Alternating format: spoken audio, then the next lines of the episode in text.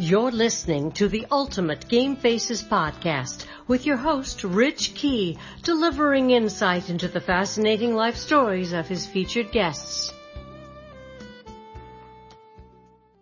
I'm pleased to have Jerry Reuss as our guest today. 22 years in the majors, two-time All-Star, 1981 World Series champion, and the proud owner of a no-hitter in 1980. Well, Jerry, welcome to the show. Well, Rich, great to be here. We've got a ton of things we could talk about. This gentleman that is spending some time with me today only put in 22 years in the game. I'd like to be able to talk about baseball. Also the fact that I'm very fortunate to have been around your company during those Dodger years. Also, we'd like to pay a visit to, uh, your passion for bass, uh, for music and the stories behind the music. And I'd like to be able to cover that today. Yeah, we got that. We got photography, we got music, we got baseball and well, world events. So let's get rolling. I want to talk about your intensity. There's two games that come to mind with, well, actually there's a third, which is the obvious, the no hitter and in 1980. But I'd like to uh, talk for a moment here about the two games. One that I think I, I may have heard you refer to as one of your most exciting games and proud was game five, um, against the Yankees in 1981. And that game turned, uh, around the fifth, sixth inning and that, that whole series actually turned and you knew that you had a ring in sight uh, at that point. And for folks that don't know, I was the Dodger team photographer. So I was able to watch this play out in front of me and record a special part of Dodger history. And Jerry, you were one of the main uh, principal players in that in that exciting moment. I thought that your most intense game that I witnessed was the year prior in 1980, and that was the game against the um, was that game five of the Houston Astros the weekend. I think it was a Saturday. It was a game four then that tied up the series, correct? Uh, let's see. In 1980, we had to win three games in order to have a playoff. Right. I believe I pitched on Saturday, and if I remember correctly, we were three games out with three games to play. So in order to get to the playoffs, we had to defeat Houston three games in a row and then have the playoff on Monday afternoon. Right. And unfortunately, we didn't pull it off on that Monday afternoon, but up against the wall on, on that weekend, having to win and come back and tie it. And then, and you folks did. But that was one of the most intense weekends in Dodger baseball that I've ever seen at Dodger Stadium. How do you feel about those two games compared with, do you believe that your Yankee World Series game was a highlight aside aside from the no hitter? Oh yeah, those are two top games right there because there was a lot of emotion involved and there was a lot at stake. When you're fighting for a pennant and it comes down to the final weekend and you have to win a ball game, well, that's as exciting as you can get. There's no question about it. It's something from the time you're a kid playing little league ball that you dream of having the opportunity to play in a game like that. And fortunately, I was on the good side where we did win. We were game behind going into Sunday. We won that game. And then we were all tied up with Houston for the playoff game at Dodger Stadium for Monday as to who would represent the National League West. But the Astros on Monday were just a different team. They came out and put some runs on the board, had enough solid pitching, and as a result, they were the ones that represented the National League West in the playoffs against the Phillies in 1980, while the rest of us just went home. So there's the ups and downs of baseball. And, but fortunately, the next year we got in pretty much the same kind of position, uh, although it was different against the Houston Ball Club. And we lost the first two games of the playoffs, the division playoffs, first time baseball ever had this. And then we had to win three in a row at Dodger Stadium. And we knew from the previous year that we could do this against pretty much the same Houston ball club. Well, we did that. We defeated Houston this time, three games to two to advance to the uh, National League Championship Series. And from there, we went on to the World Series, and well, we'll get into that as we continue the conversation. But that was one of the most exciting games I've pitched. I'll always remember without getting deep into it, but you just mentioned fell behind with Montreal, fell behind against Houston. And then we get into the World Series against the Yankees and fall two behind and Lasorda now claims I had them right where I wanted them. so typical Tommy, you put the best possible spin on it. That playoff game, game four, you went against Nolan Ryan, two to one win. Did you have in your career, and I believe it would be natural. I mean, I know you are dedicated each and every game that you take that mound uh, and pour your heart and soul into it. How do you feel when you're facing an extraordinary pitcher that you're going up against? Do you treat it just like any other game? Because you know you have to deal with the batters. What type of extra satisfaction do you get or drive if you are being pitched and matched up against an iconic player like Nolan Ryan? Well, I knew I was going up against one of the best in the game and the future Hall of Famer. But you can't let anything like that enter into your thinking because that becomes a peripheral opponent. That's something that your mind focuses on and takes away where it should be, and that is on the next pitch that you're about to throw. But you know it's going to be tough. It's going to be a tough game with any of pitchers, any of the starting pitchers that Houston had that year. So going up against Ryan in that particular ball game, I was fortunate that we got a run early and then broke things open, and I had a four to nothing lead going into the ninth inning, and that made things a whole lot easier. Jerry, let's start from the beginning. You uh, you had a very good high school career in basketball. Did you ever give thought to that to uh, concentrate on basketball? Oh yeah, my focus on basketball was my backup plan. You see, uh, in high school, my concern at that time was getting to college. I had a brother who was six years older, and well, the funds were kind of depleted when it came to me and my younger brother, just two years behind me. So it was up to one of us to get a scholarship. And my mom pulled me aside one day and said, you know, you got the ability with both sports and with your academics to get a scholarship, and we hope you pursue that so that we can send both of you to school. And I said, you know, that, that's what I've been thinking about. And basketball was going to be my ticket to college if I couldn't sign a baseball contract. But fortunately for me, things worked out that I was drafted by the Cardinals and they made an offer that was enough to make me turn down a college scholarship and signed to become a pro right after my 18th birthday. Though it's been presented to me, did you make the right decision? Or, or at that time, uh, how do you know what the right decision is? Well, looking back on it, I had nothing to lose. Both were good decisions. It was just a question of how I wanted to plan my path to my future. And since it was baseball that I wanted to play, I signed the contract and tried to pick up school in the off season when I could. You signed that contract um, that St. Louis offered you. You went to the minors, and by most standards, it was a very short transition to the major leagues. And you wound up, if I'm not mistaken, your first game in uniform for the St. Louis Cardinals was at Jarry Park in Montreal. Is that correct? Oh, that's right. Know, what's interesting about that is one has to take a look at the factors that spent me through the minor leagues.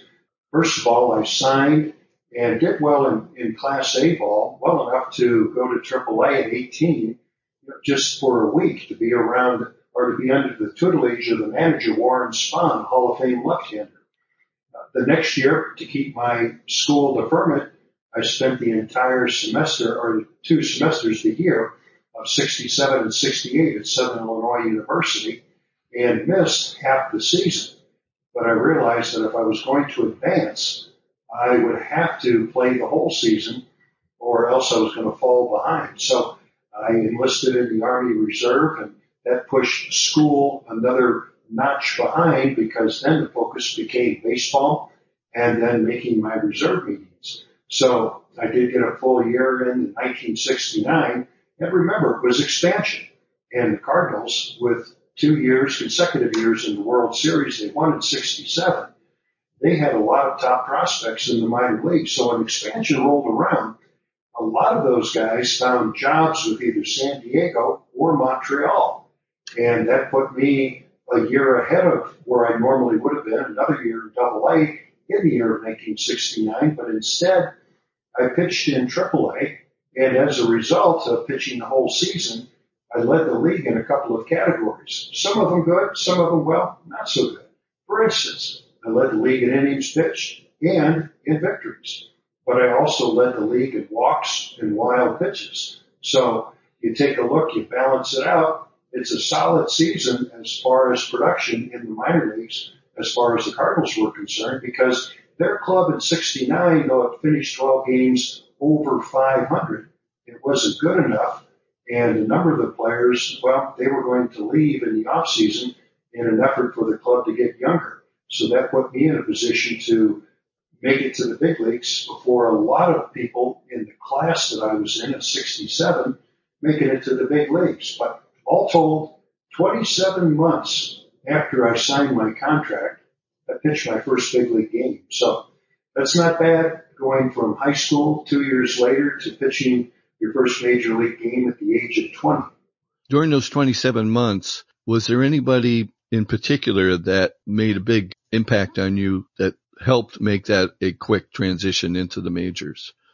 Um, I'm sure there were a lot of people, but there were subtle little things that I had to learn going through the minor leagues, the day to day grind, how to prepare yourself for a ball game, how to prepare yourself for a long season. Up until 1969, I've never thrown more than 100 innings in one year. In that particular year, I threw 186.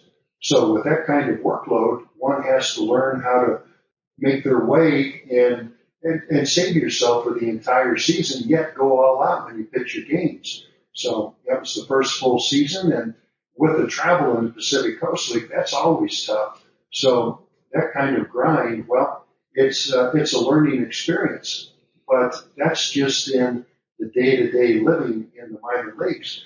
As far as the instruction, well, Warren Spahn was there. We had a lot of conversations, but at 20 years old, talking to somebody who was a Hall of Famer and who did things very few people in the major leagues ever did, there was a, a bit of a communication, I wouldn't say problem, but a bit of understanding on my part because I never had the experience at that age to relate to all that he was saying.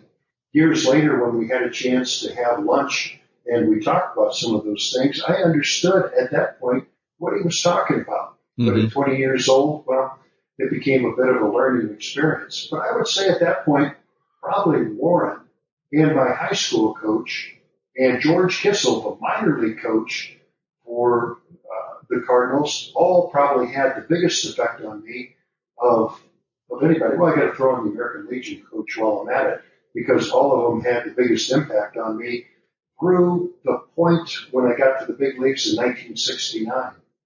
Did you have any type of um, friendship that carried on from those years? I, ha- I have to imagine these gentlemen were extremely proud of your success and followed you closely.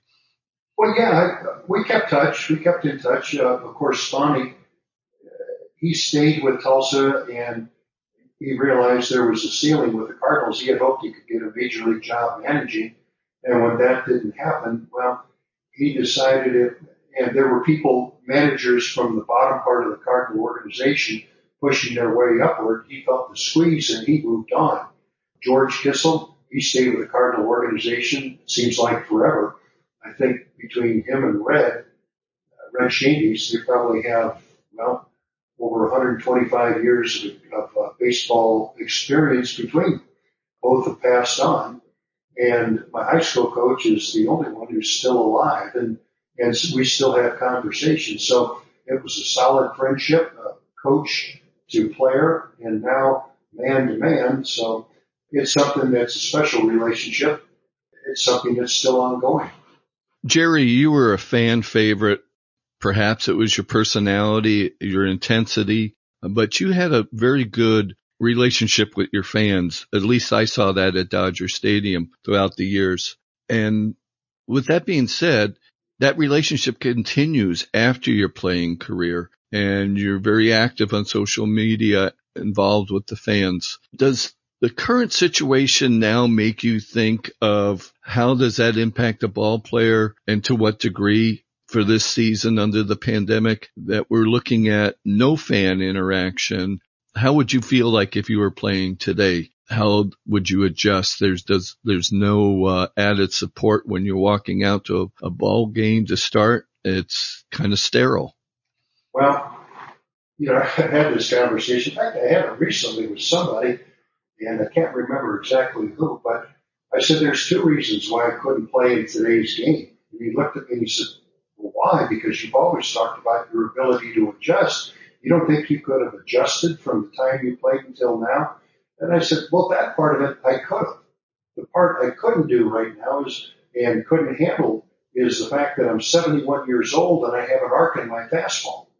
Uh, this, the second part, if I were pitching today, even if I could get somebody out, I'd have to call timeout every five minutes to pee. what I'd like to be able to share with a fan is something that they're not typically privy to, Jerry, and that would be uh, an aspect of the game uh, that what would go on, let's say, for instance, on the pitching mound, and you have a manager that comes out to you.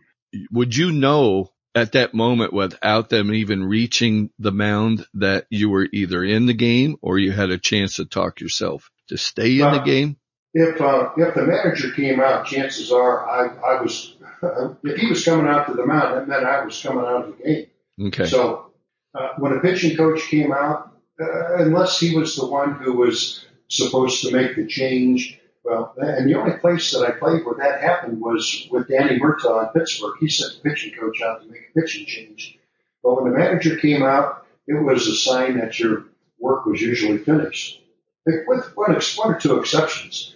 Uh, one exception was with uh, the Dodgers.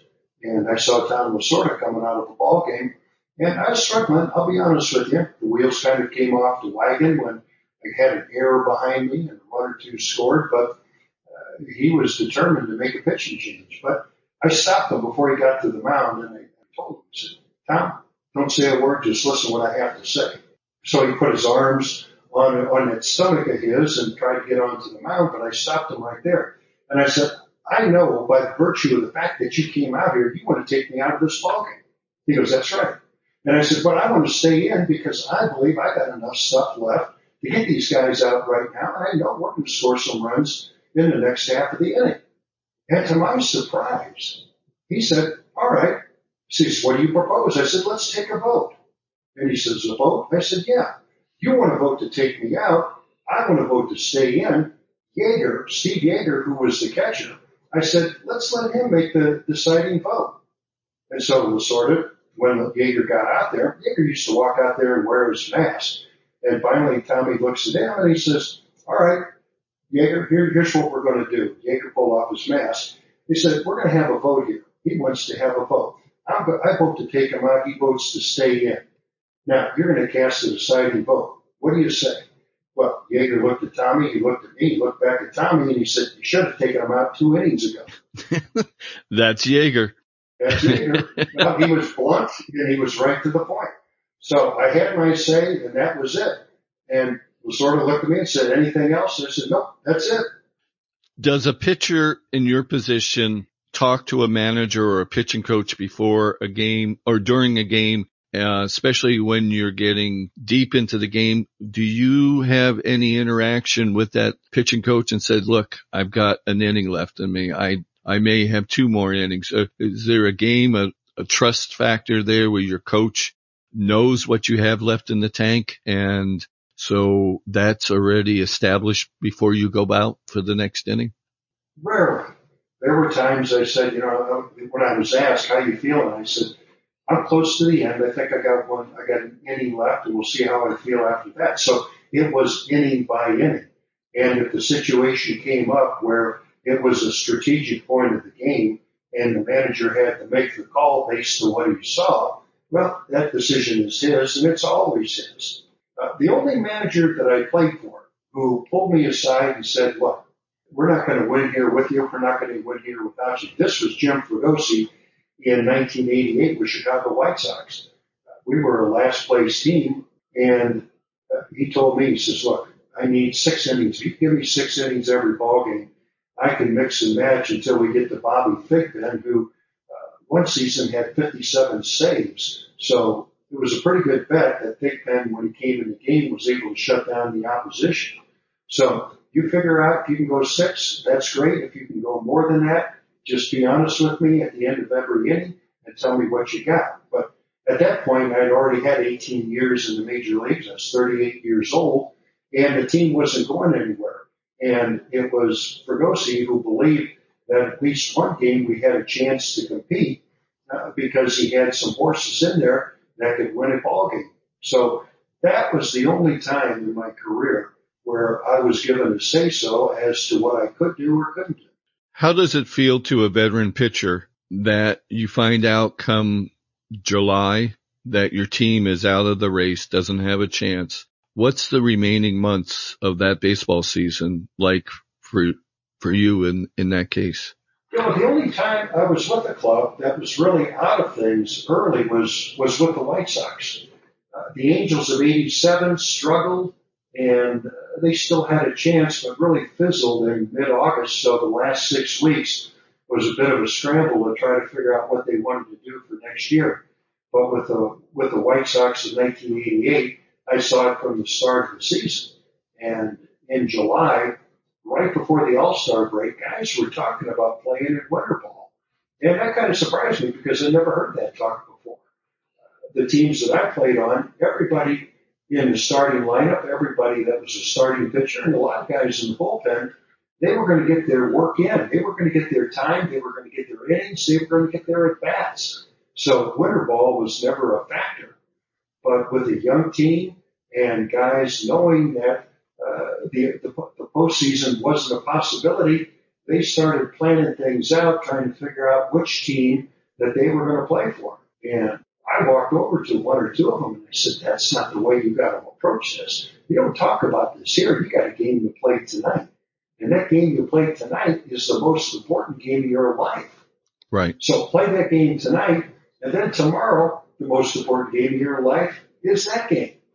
And then you'll eventually get to the point to where you can start thinking about winter ball, but it's not fair to you or your teammates for you to start thinking about your winter job. You played for, was it eight major league teams? Eight different teams and Pittsburgh twice.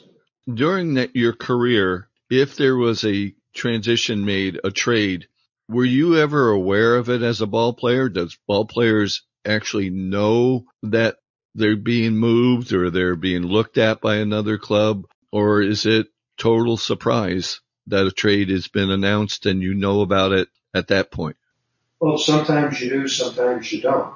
Uh, every trade is different. I once asked the general manager how a trade comes about, and he said some take up to a year to try to do, to try to pull off, because you got to get the right combination of people, and you got to try to find the right club to, so that you can fill your needs and you can take care of what the other club needs at that particular time.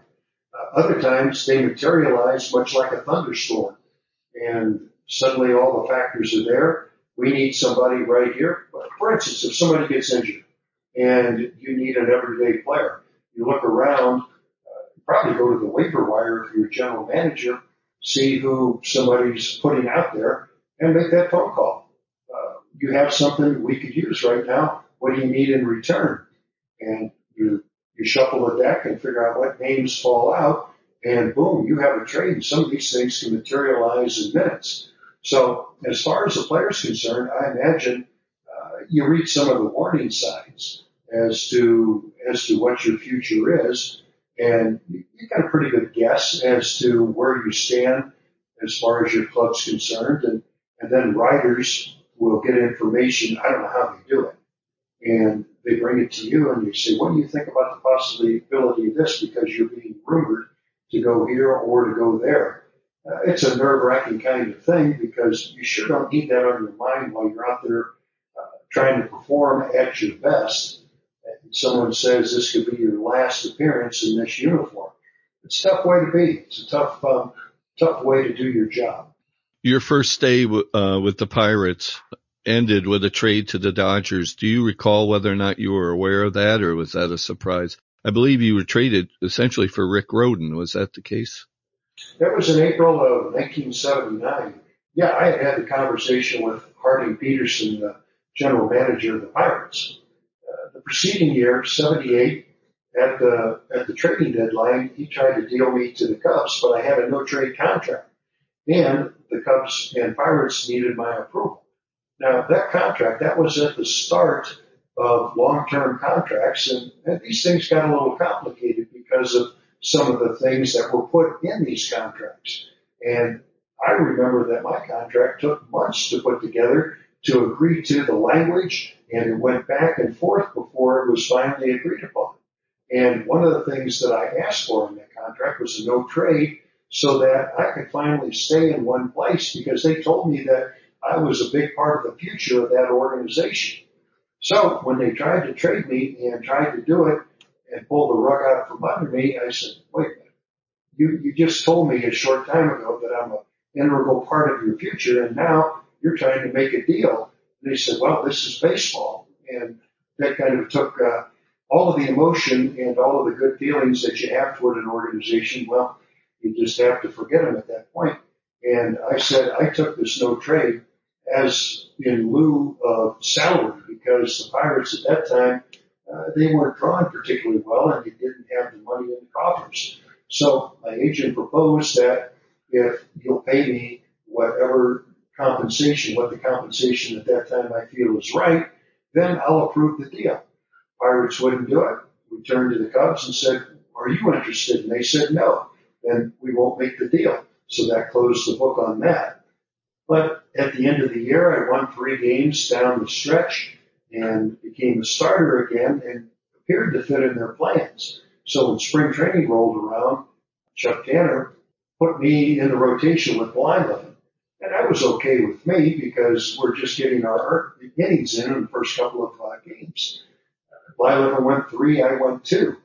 And immediately I saw the warning signs here. I said, something's not going right here. So the next time we were scheduled to pitch, Blyleven was scheduled for four, which is the way that it should be done. You increase your innings.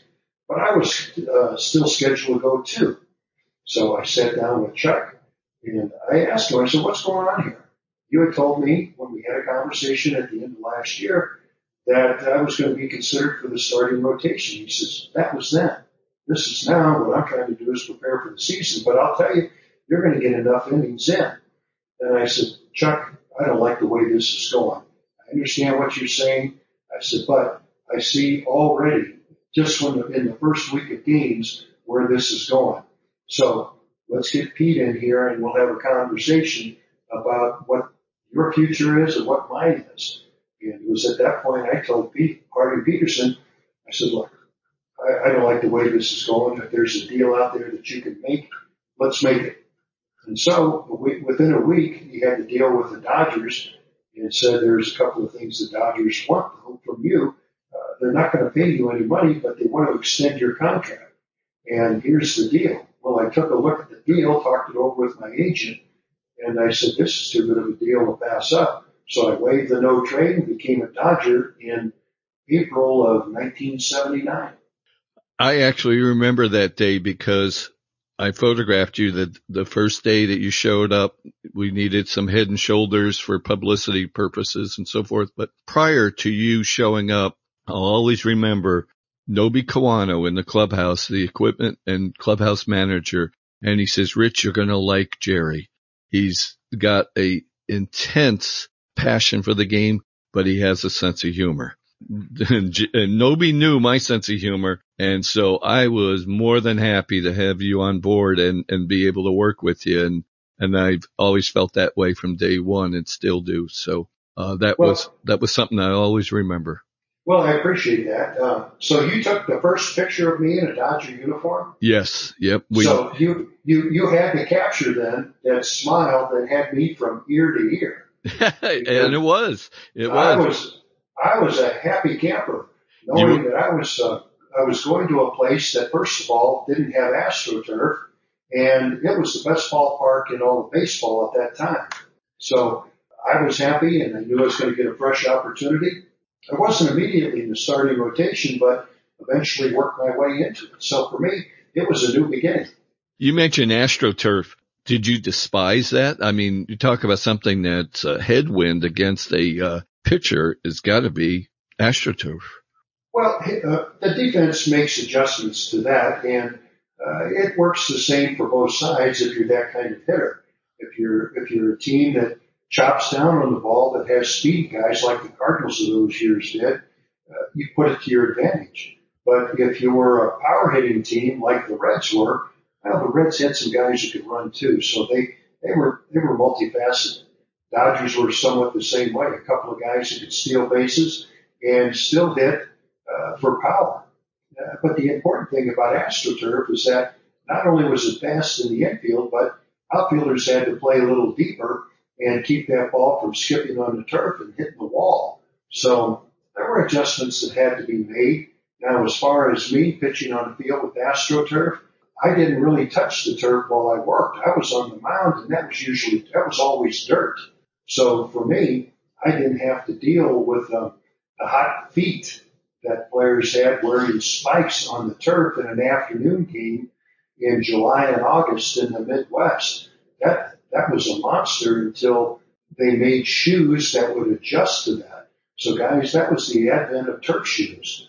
I remember Lou Brock with the Cardinals, one of those first years of turf, and they, he wore spikes in the outfield. When he came in after the inning, I think it was 125 degrees on that turf. He came in, took off his shoes and socks, and you could see burn marks in the soles of his feet. Wow. And Lou uh, worked with Converse, and they developed a special shoe for him. He wore soccer shoes for a long period of time, and then when he came to when it was his turn to hit, he put on baseball shoes. But on defense, he wore soccer shoes. Now, within a matter of a couple of years, uh, guys were making adjustments on the turf with soccer shoes until they came up with a, those little small butted soles on the turf shoes. And uh, that saved a lot of guys' feet. Jerry, you were labeled as a prankster. You never ran away from that uh, label. And tell me, I, have got a, an opinion on this, and maybe it's negative, but I always felt any ball player that had a sense of humor, that was that was their way of dealing with an overload of stress that's put on them in that role as a major league ball player. Uh, am I close on that with you? No, you're right on top of it. There, as far as I'm concerned, getting to the big leagues is a tough job. There are a lot of guys who have aspirations from the time they're kids, and they see that the, the light at the end of the tunnel. They may sign a contract and go to the minor leagues, but never really advance to the big league level. And then there are guys who do get into the big leagues and realize once they're there that they have an even tougher job, and that is to stay there. You've got to perform. You've got to put out because this team, any team, has a general manager that every day wants to put the best 25 players in the organization that he has available for that night's ball game. And the pressure to perform is immense, especially for a lot of young guys who come in there, they have a bad game and they'll sit again for a week. There were guys when in the years that I coached were called up to the big leagues as a starting pitcher. They had done a good job and when they got to the big leagues, they were put in the bullpen and they were a mop-up guy. And they stayed there two weeks while the guy they were replacing was on the disabled list. So when he got back to me, I saw a guy that sat for two weeks and I had to start all over again with him, building back up his innings. Plus I had to deal with his ego because he went up there, didn't do the job that he hoped he would, and he never knew if he was going to get another look. So those are a lot of the pressures that guys deal with on a daily basis. Even if you're a veteran ball player and you can see the signs coming that the team wants to get a little younger or they have a top prospect. And so there's a squeeze at the top and you might be the guy heading somewhere else. All of these things are factored into the stress that someone at the top level has to deal with on a, on a daily level.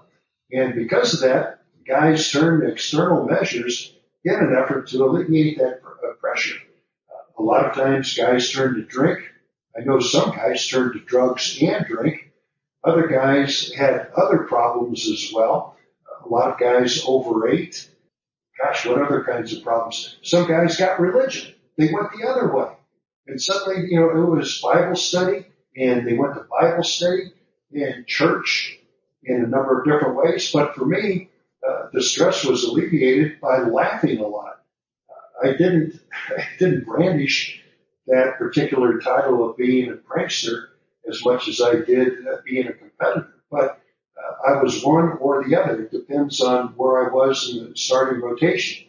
On the days that I pitched, well, you turn that off and you become the competitor and then you get after it. The other four days, you, you can relax a little bit, but you got to alleviate the stress in preparing for your next start and dealing with whatever happened in the previous start. So uh, it's the day-to-day pressures guys, it, it's still that way now, and I'm sure that it's that way in other jobs as well. You're always dealing with something, some change or something that's coming along that doesn't pertain to what's actually happened on the field or with your job in particular.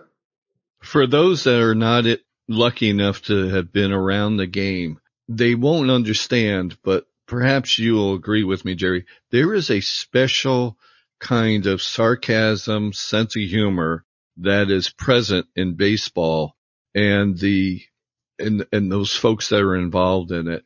And first you, in order to deal with it, you have to grow very, very thick skin and they expect to tease you. They expect you to come back at them. And I just, that stands out in my experience with, uh, the, the Dodger time in that period of my life.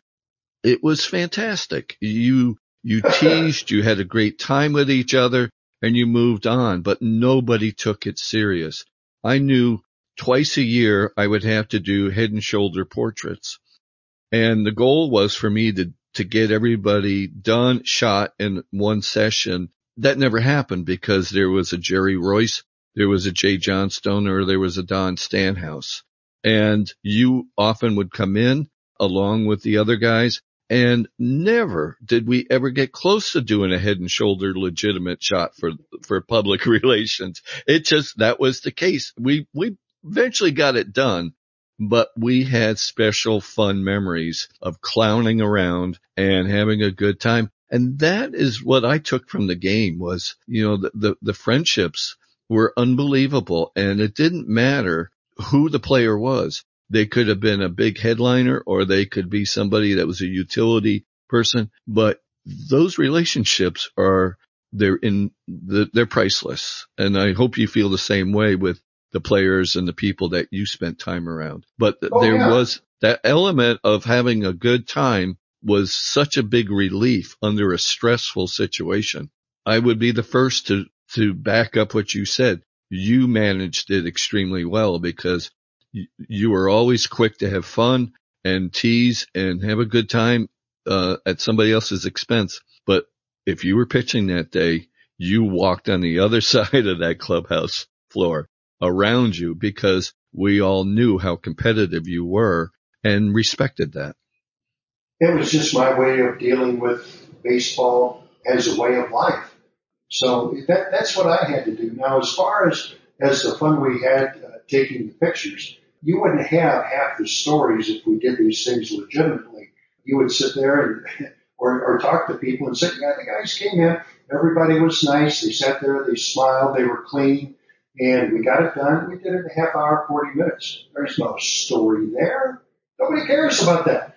They want to hear the stories about the crazy things that happened, the photo bombing. Yeah, we right. had a few photo bombs, or we had some distractions while somebody was getting their picture taken while we stood behind you. So you got some pictures and you know those fake smiles that you see in a lot of the pictures, those are usually the ones that are published. But the ones I think that everybody would like to see would be the outtakes. Those are the ones that you don't even show to the people with the Dodgers they, because if you show them, they're just going to shake their head and say, how can these guys be this way? No, those are the ones when your slides come back and you choose the best of what you got you say, I think this one will work, this one will work, this one will work. and then the PR people say, oh, "Thank you very much, Rick. Rich, that's a good job." But you got the other things. You go, "Oh my God, look at this thing!" And you got guys laughing or or scratching themselves in a way that uh, you just can't put in a in a PR picture.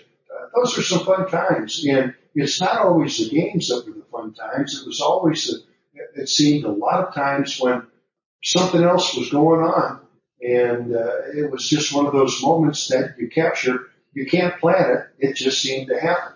And photo time used to, used to be one of the best times of all. You know, by the way, I think I still have some of your photos. Well, that's a compliment, Jerry. No, I kept, you know, a lot of time, I, you know, I don't know what happened to them. Uh, I don't know. You might have given me a few of them because there were a couple. I was always looking for the photographers. I said, if you got something good that the club is going to use, if you could set it aside, I'd appreciate that. You know, and with enough teams and enough photographers, as, as well as the stringers who work for Topps and baseball cards, uh, I've been able to accumulate pretty much a, a, a collection of pictures that describe my career. And I'm always on the lookout for something that I hadn't seen. So that's part of the reason why I posted them on social media and uh, give people a chance to look at them because those are some special moments that you just don't ordinarily see. And you're always very, very, very kind in giving credit to whoever owns that image. I don't believe you'll put a picture up without giving that photographer uh, his due credit. I know everybody in that field appreciates that courtesy. It's well, I, you, know, I, you know, I appreciate you saying that. Uh, not all the times did I know who took the pictures. What I, what I do in lieu of saying who took the picture is say this was taken, uh, give, give a description of where it was, when it was, and who this person was represented. Usually it was Topps but later on in the 80s, when there were additional baseball card companies coming out, it seems that everybody who had a camera was able to get credentials, get on the field and take some pictures. And before you knew it, some of the pictures that were taken ended up on, on some of the other card companies like Fleer or Donruss. So it was always an adventure. One thing I do know is something happened that was very special on June 27th, 1980. And just take a listen to this. Little Nubber back to Reuss. He picks it up. He's got a no-hitter. Jerry Reuss at 31 years old has done it. A no-hitter. He missed a perfect game only by an error by Bill Russell in the first inning. What a magnificent moment for the big blondes. Rick Sutcliffe throwing his arms around him and all of the Dodgers happy for their player representative who put on a magnificent show. Jerry, how many times have you heard Vinny call that last out for you? What a memory in your career. Yeah, that was, um, I, I was very fortunate to pitch that no hitter for the Dodgers, first of all, and to have Vin behind the mic and frame it the way he did coming into the ninth inning. Now, for people who haven't seen the clip that I posted on my Flickr site, it's it's a it's a sight to behold because Vin is able to talk about the moment, capture it, give the date, give the, everything as kind of a recap as we went into the ninth inning. I did the rest with edits so that you could see at least one pitch for every one of the three batters that I faced in the ninth.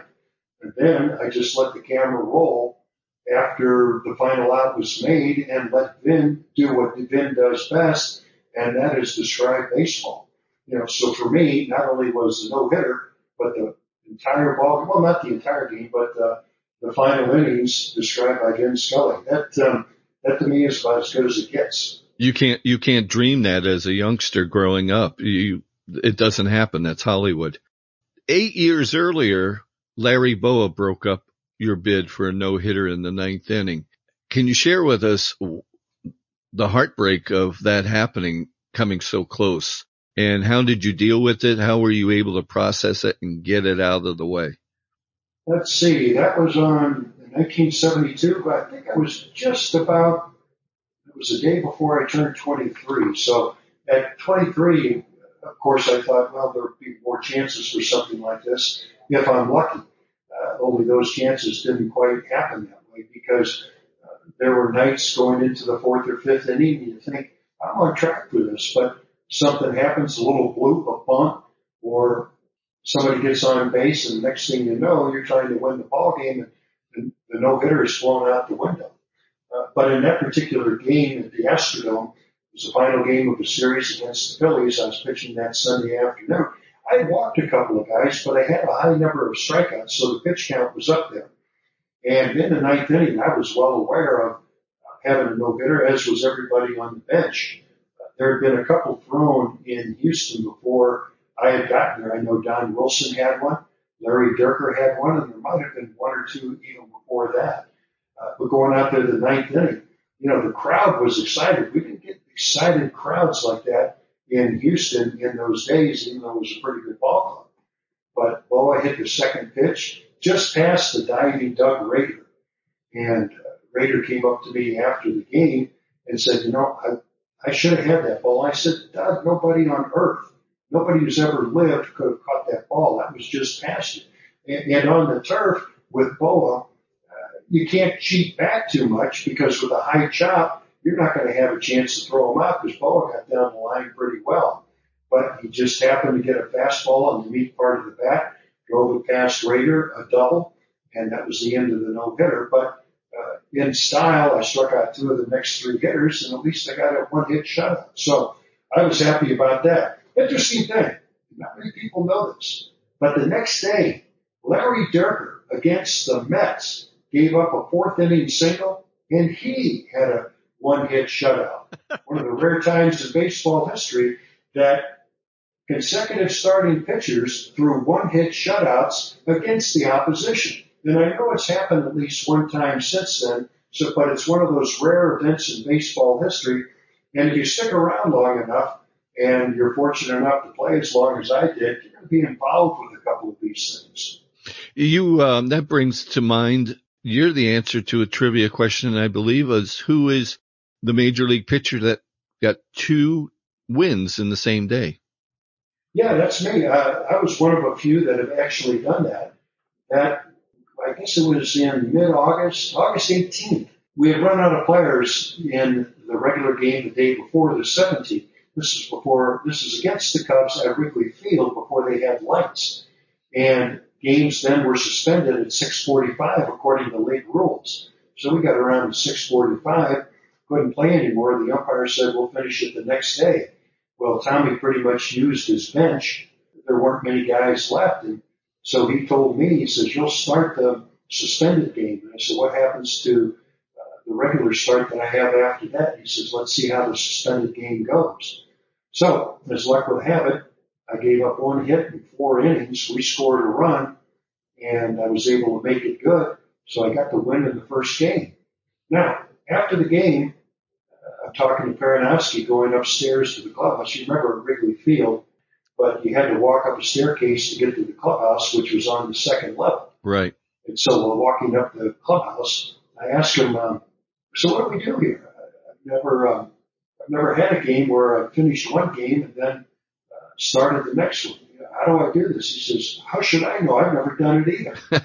so, so I said, okay, I'll write this script to this one. Went upstairs, changed clothes, put on dry stuff. We had extra uniforms. Or 20 minutes before the game, I went back downstairs and said, let's, uh, let's get warmed up. But I was still loose from the previous game and it might have been the shortest amount of time I ever had to warm up before I started the game. Well, as luck would have it, the Dodgers came out, pounded the ball, and got some runs on the board. I gave up a couple, went five innings, and then a couple of relievers came in behind me, shut the door, and I got the win in that ball game, thereby setting things up so that I could win two games in one day. Now, in 1984, while pitching for the Reds, Tom Seaver, no, for the White Sox, Tom Seaver did the same thing. But with Seaver, it was a long game and it was 20 some innings, like, like the game was in Chicago. And it also involved the White Sox. So Chicago is central to both of these. And Seaver was scheduled to pitch the next night, Tony La Russa was the manager. He had run out of players. He'd run out of pitchers. And he told uh, Seaver, that he was going to pitch that inning uh, because the game was suspended. He came out, pitched that inning, and Harold Baines hit a game, a walk-off home run, so Seaver got the win in that game. And uh, he started the next game, I think, got into the ninth inning, and the Sox scored enough runs for him, and Seaver being Seaver, pitched a pretty good ball game, thereby winning two games in one day himself. So if I have to be in company with Seaver on something, this is a pretty good one because that doesn't happen to too many guys uh, at all. When you think about it, it could have easily been two losses in one day. True. You know, what do you do in a situation like that? You lose the first game, and then you have to go out there and scramble to try to win the next one. But uh, it was like having a head start uh, and a full head of steam after winning the first game. As uh, like I said, the Dodgers came out, put some runs on the board, and then I got through five and that set the set the table for winning two games in one day. In today's, uh, I want to talk about music for a moment, if you have a moment. Today's game, most every player has walk-up music to the plate. What would be your selection? Oh, that's easy. James Brown. I feel good. on, yeah, on, on the money. On the money. Yeah, right? What what else? What else is there? There is there isn't another song that uh, that better describes when you walk to the plate. You feel good. I, I could see you walking out there with a cape and then having the ball boy come and remove the cape when you take a knee down at the plate there ready for the, for the, uh, at bat. That's it. It could, hey, it, it could have happened. And if you had your camera, you would have been the one to capture it. You got it. And that along with you dragging the infield and, and Kenny Brett. Kenny Brett was uh, with the Dodgers for only one year but he was a partner in crime with you on a lot of uh, instances, just the same as Jay. But I believe the first time you dragged the infield, that was the day that uh, Kenny was one that was with you. He, he was inspired. He and inspired me to do it. And the second, and the second one was with Jay.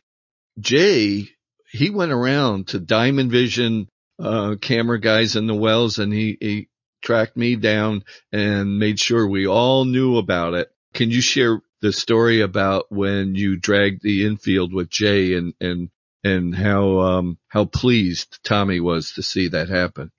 Yeah, please. Yeah, in parentheses. yeah, when Brett and I did it, there was a conversation we had in the outfield.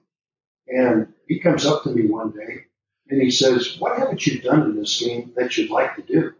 Now coming from him, that's a serious question. And I, I looked at him and I said, well, you know, I'd like to pitch a no hitter. I'd like to get the World Series, maybe a couple more All Star games, play a long time. That's pretty much it. I said, that, those are lofty expectations. And I looked at him. I said, how about you? He looked at me right in the eye and he says, I want to drag the infield. I said, what? He said, yeah. He says, I'd like to do it tonight. And I want to know if you want to do it with me. And I thought of every reason why we shouldn't do it. And I looked at him and I said, what time do we meet? So we went down to the grounds crew, told them what we wanted to do. They looked at us like we were from Mars and said, you want to do what? But they found uniforms for us, put us, put them on, and we went out and dragged the infield. It cost us both a hundred dollars in fines to do that. And boy, we got a serious tongue lashing from Lasorda. Uh, and then when uh, Jay heard about it and he joined the club, one of the first things he talked about that spring training, he says, I want to drag the infield with you. And I said, Jay, look, I've been there, done that. Uh, let's come up with something original. But the season dragged on and in September, this is of 1981, or was it 1980? Don't really remember. It had to be after Diamond Vision, which was uh, the All-Star game of 1980. So uh, we did that. And I didn't know Jay went around letting everybody know we were going to do it. But Jay's locker was on the other side of the room. I looked at him one day, he looked at me, and it was like telepathy. We knew we were going to do it that night. So went down to the ground crew, talked to him again, and the, the, the guy at the ground crew, I can't remember his name, he looked at me and said, he said, you want to do this again? I said, yeah. He says, well, I got the uniform for you. There you go. That's when I quit. I said, boy, it sure is nice to work with professionals. So we were dressed right, went out there and did it. And uh, again, Lasorda was screaming at the top of his lungs trying to stop us, but he couldn't do it. We got around on Diamond Vision and the crowd loved it. We put down the drag behind us, went into the stands where we got a standing ovation as we made our way back to the locker room. well, we had to, we had to shed the ground screw stuff, put on our uniform, and then again, Lasorda met us when we tried to get on the bench and just let us have it. Uh, this time the fine was 250. Then he finished the conversation by telling Jay, you're going to pinch hit for the pitcher in the bottom of the sixth inning. So Jay went up and wouldn't you know, with the man on, hit a pinch home run that gave us the lead and ultimately won the game. so as Jay, so as Jay crosses the bases all the way around, everybody congregates near the home plate side of the dugout, giving high fives. Jay gets his hug from Lasorda, who tells him, uh, "Your your fine is cut in half." And I said, "What about me? Your fine is two fifty. Now sit down and shut up." And then then the next day, Bud Furillo, remember him? Bud oh yes. Bud had this show, and I don't know how Bud did it. Uh, Bud was one of the funniest guys ever, one of the greatest guys you'd ever want to meet around the ballpark. And he used to walk around with these headphones with antenna. Right. It was, damn, it was the damnedest thing I'd ever seen. And he was doing his show with a microphone in his hand. He had like a backpack to carry the batteries for everything. And he would interview guys, you know, just coming off the field. He had some time to fill for KABC who did the Dodger radio. Well, for Bud, you know, this was like a gift from heaven. And he, he got Jay and myself on this show and we had to tell him the story. And finally he corralled Lasorda. And, you know, Tommy, you know, had to answer for this thing and he didn't want to bring it up, but Bud made such a big deal out of it that it was his whole pregame show. So oh. after batting practice, oh yeah, this is a big deal. And, and we're getting calls and and the next thing you know, Bud, while he's on the air, says he was telling Tommy, he says, "This is unfair. You shouldn't fine these guys for having fun like this." And what you know what? Before the interview with Lasorda was over, people were calling in offering to pay the fine. now, I don't know how much money came in, whether Lasorda got money or Jay got money. I know I didn't get anything. But Lasorda after a day or so, called us into his office. He says, I don't believe you guys. You do something like this, I got to fine you, and I'm the one that looks like the bad guy for doing this. But I'm going to tell you this. I'm going to wipe those fines clean. If there's any money, we're going to give it to a charity. If you get anything, be honest enough to give it to me, and we'll make something good out of this. But don't do this again. of course, we said, oh, Tommy, we'll never do anything like this again. Trust us. So that's the long and short of that story.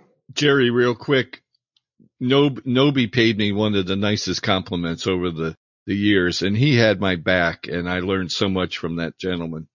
Uh, but he gave me my, my own locker, which was near the end of the clubhouse there and, and it was next to Kenny Brett. And I remember like it was yesterday. It was the end of the game. Everybody had showered, getting ready to collect their stuff, get dressed and get out and meet up with their wives or get on the road. And it was at the end of the clubhouse, uh, where we were located.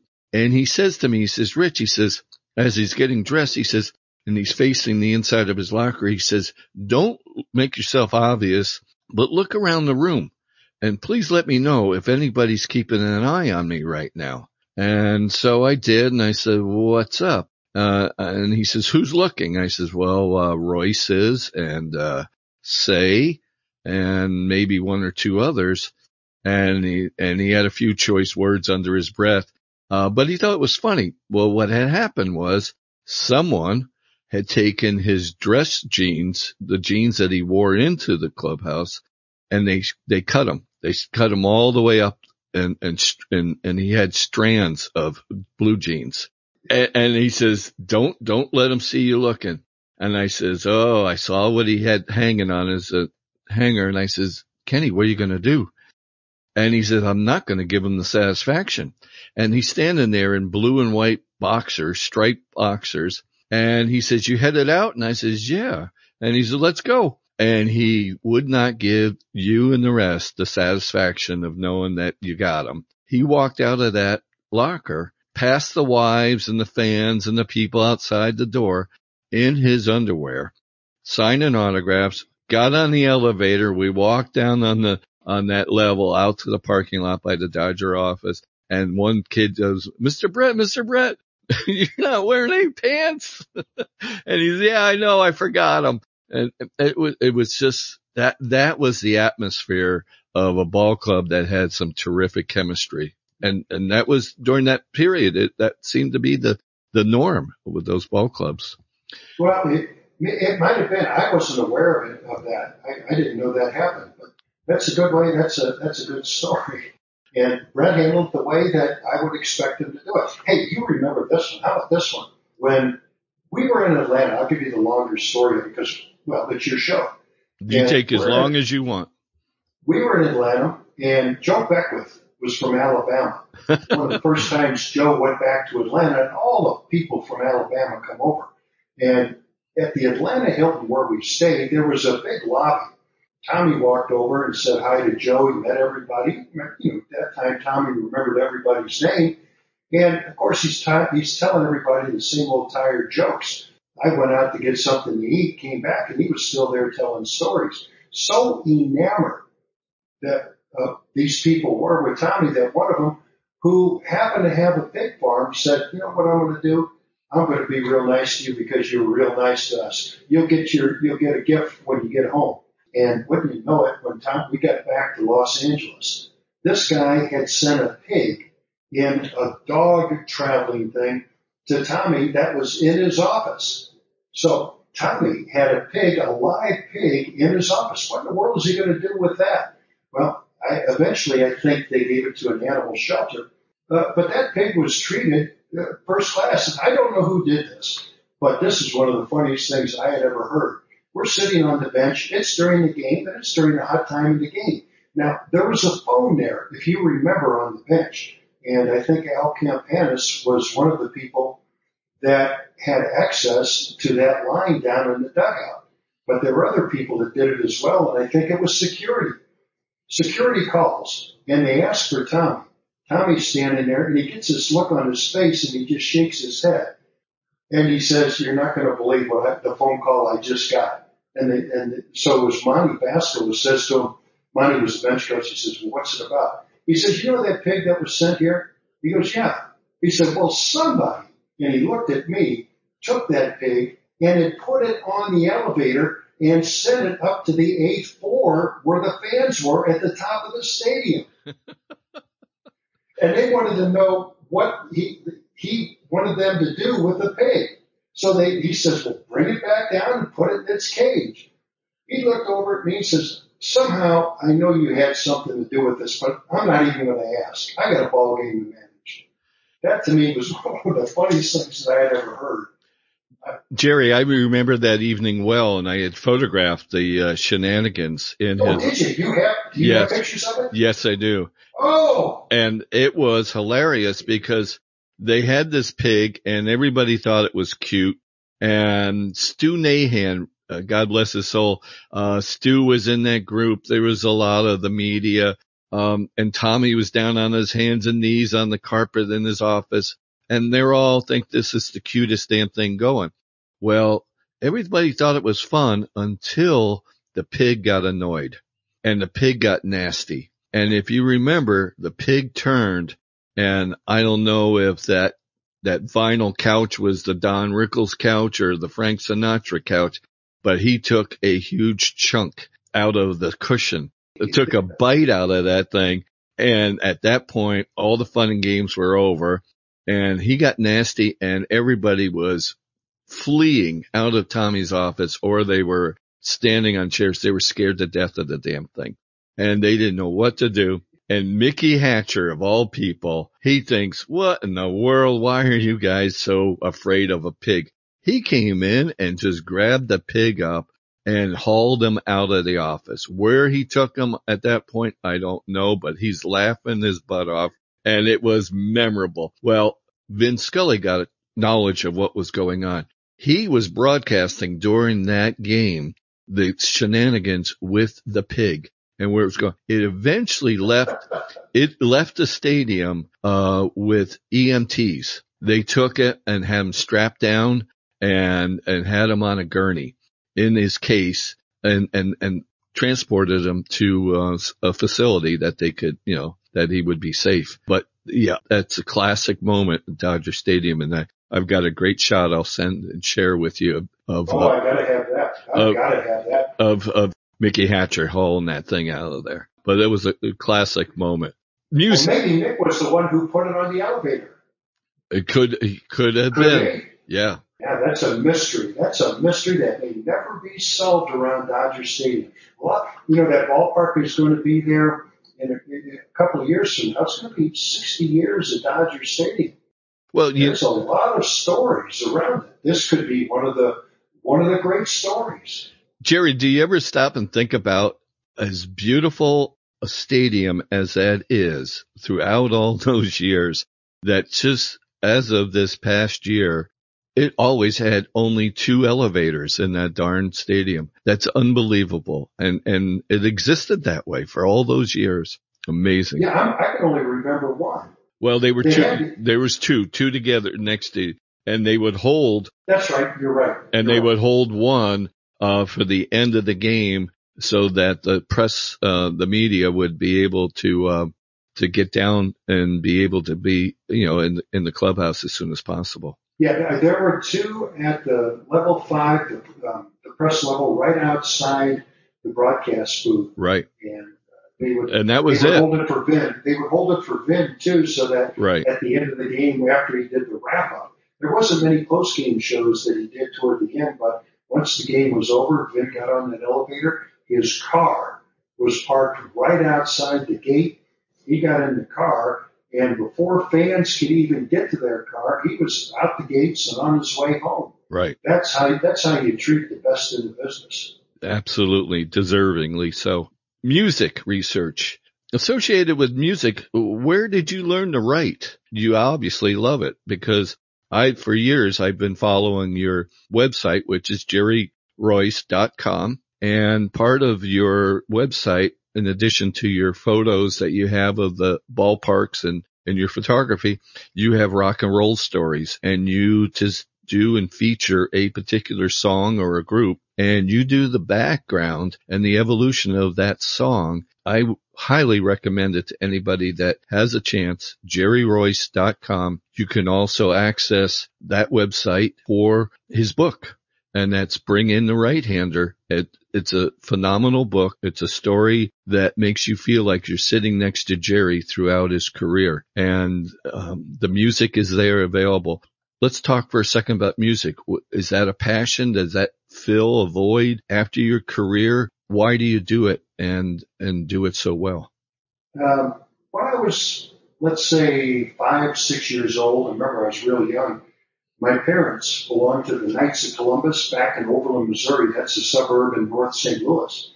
They volunteered to do the, the teen town is what they call it. That's when everybody who was in junior high school would come on a Sunday afternoon. I guess it was went from about six to eight o'clock. The kids had to get back to class the next day. Uh, but for two hours they came and they danced to the records that were popular that day. So I'm always looking for something to do. Mom and dad didn't believe in babysitters, so we had to stay active. And so I stood up there with a guy who was putting the records on that the kids could dance to. And that's how I got to know what was what.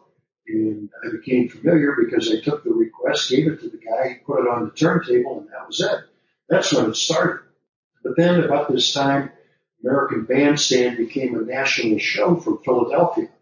And they would feature the top 10. And, you know, for me, that it was right up my alley. So I would watch American Bandstand. And then in St. Louis on Saturdays, they had something called St. Louis Hot, which was a bit of a copycat show, even though it lasted a little bit longer.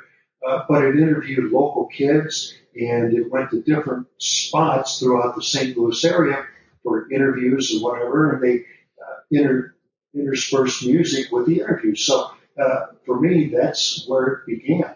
Now, as a kid, I didn't have a whole lot of money to spend on records. Uh, so as I got older and had the job playing baseball, buying the albums and then eventually getting to Los Angeles where it was like a gold mine, that's when I found out that tickets uh, became a, a form of revenue in itself because with a couple of tickets to the right people, albums and CDs, which seemed to uh, infiltrate into the clubhouse, into my locker. So that's when I began the collection. Uh, but as time went on, after I wrote the book, there was a bit of a void because I learned when I wrote the book, how much I enjoyed doing the research. There were a lot of things when I wrote the book that I thought were true, but after taking a look at it through a couple of different sources, I realized I remembered it all wrong. And so with that in mind, I decided to write about some of the rock and roll songs and gradually put them on Facebook.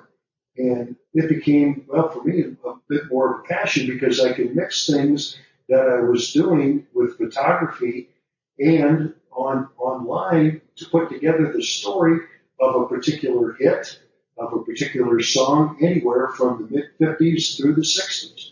And I enjoyed doing that. But haven't done it for a while simply because of, there's too many photography projects that uh, that I set aside, and, and uh, well, I'm doing those right now. I did the whole stadium suite of pictures that I posted on my Flickr site and uh, reconditioned them. And you look at them now and you almost feel as if you were there. Now, you working with the analog pictures, uh, with the slides and the negatives and the prints, you know how tough it is compared to what guy, people can do now with the digital cameras. So some of the things that we took back then, uh, it takes a little training to learn how to bring those back into the way that the ballparks looked at that particular time.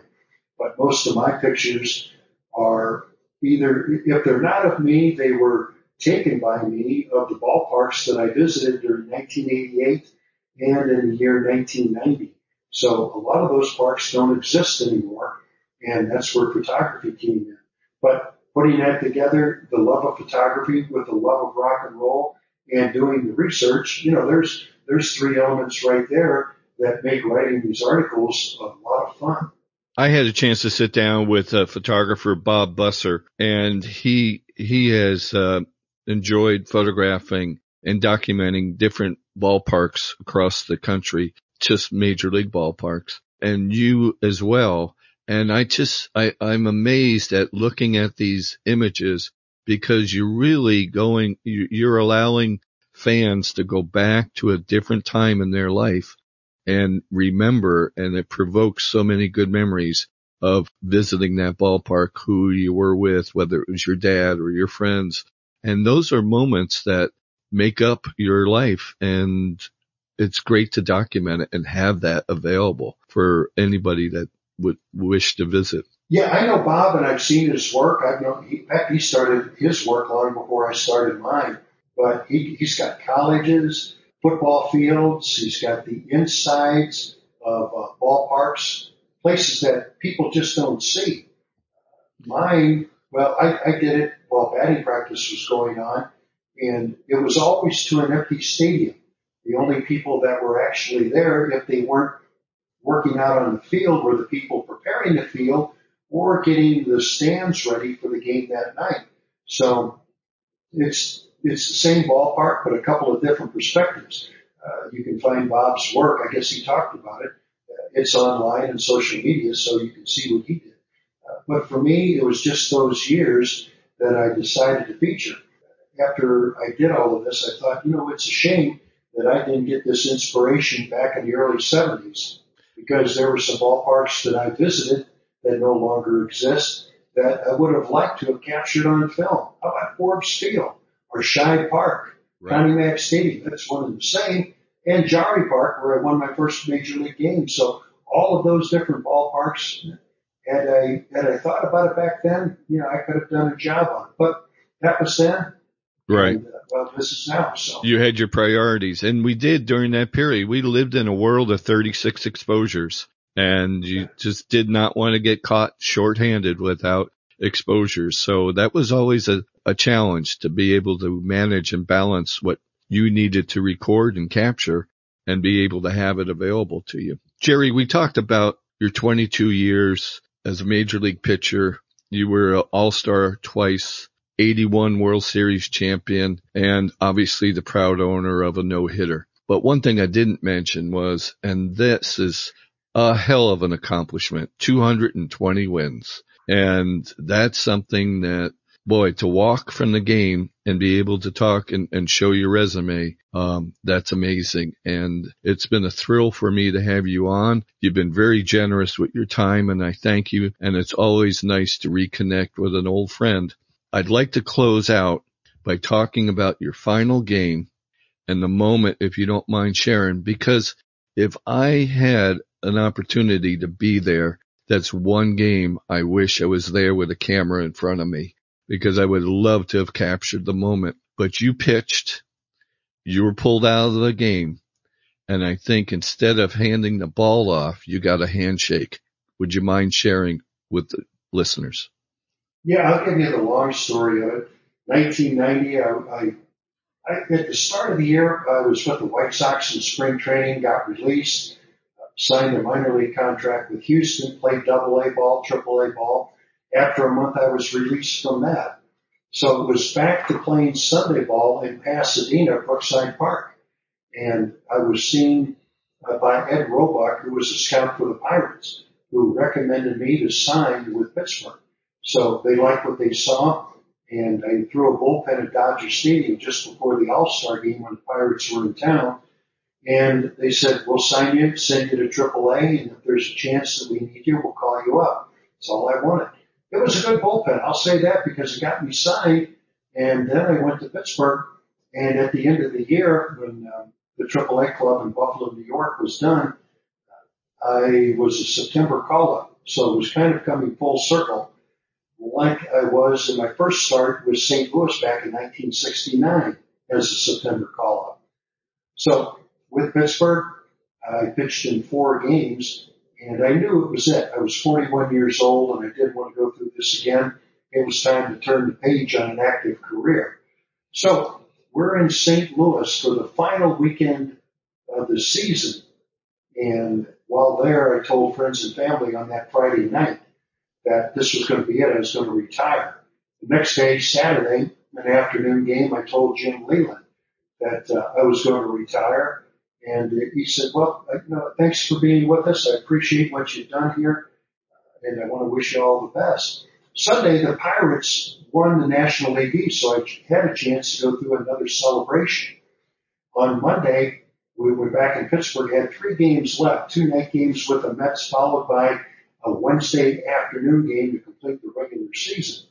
So on Monday night, I called down, as was the custom, to uh, the pitching coach to ask if I could throw a bullpen. Uh, usually I waited till about the third inning so that I'd get some work in and I didn't have to be throwing on one of the mounds when Jim liked to make his uh, changes in the fifth or sixth inning with the starting pitcher. And so as I start to throw this bullpen, there's another phone call and it's for me. And it's Ray Miller, the pitching coach, who um, said, you know, Jim, like to know if you would like to start the game on Wednesday afternoon, final game of the season. I said, yeah, what an honor that would be. Tell Jim thank you. He says, well, do your bullpen, get yourself ready. So I did. And, um, on Tuesday night, as was Jim's custom, he walked around and visited as many players as he could. And on Tuesday, he made a beeline for me in the outfield. He says, you know, we haven't had a chance to visit much. And I said, well, you're busy. You got a, you got a lot of guys to be concerned with, with the call-ups and so forth. Uh, but I appreciate you taking the time. He, he paused, he looked at me, he says, you're going to be okay for tomorrow, aren't you? And I said, I'm going to be fine. Uh, but I just want you to know, let's treat this the way it's supposed to be with the dignity uh, that a game's supposed to have. If you see that it's not working, you do what you have to do. He says, well, I was going to do that anyway. So that was our conversation. And then I went out and started the game for the Pirates got to five and a third innings. I was trailing three to one when he came out to the mound uh, to ask for the ball. And I stopped him. I said, Jim, I hope this is the only time you ever hear this, but I want to keep this ball. It was the last ball I ever threw in a major league game. He looked at me. He says, I don't care about baseball. I want to shake the hand of a man who pitched 22 years in the major leagues. And so I shook hands with him and then I walked off the mound. That was it. And it was the only time that I did a curtain call and it was, I can't remember, 27,000 that were there for a game that didn't mean anything, but it was my final major league start. So I got that standing ovation, went out for the curtain call and uh, that is the way that everybody, everybody who ever played the game should finish their career. When I think of all the guys that played for all those years and their final game and what they remember, a lot of times they were injured. Other times guys were released. Other times they couldn't get a phone call back. But here I was. I wasn't one of the all-time greats. I guess I'd be more along the line of one of the all-time goods. But I got treated like a Hall of Famer that particular day by Jim Leyland and the Pittsburgh Pirates and ended my career the way that every major league ball player should. And you did it in front of the fans. And you deserve it. And you, Yeah. de- and you deserve every bit of it. Jerry, I thank you. It's been terrific to sit down and I, and I, I thank you for the courtesy of the time and we'll talk soon. Rich, it was a lot of fun. Thanks for having me and uh, and for sharing some of those highlights from back in the day. You know, on a daily basis now, being out of the game for as a player for some 30 years and not broadcasting this year, I don't spend a good part of my day thinking about some of the things that happened in the past. But the conversation here today, well, we covered some ground that, to be honest with you, I hadn't thought about in years. So I thank you for having me here and for us to share those those positive memories one more time. I appreciate the friendships that were afforded and uh, look con- look forward to continuing. You take care, Jerry. Thanks again. Thank you, Rich. And to our listeners, I say thank you. We'll look forward to next time.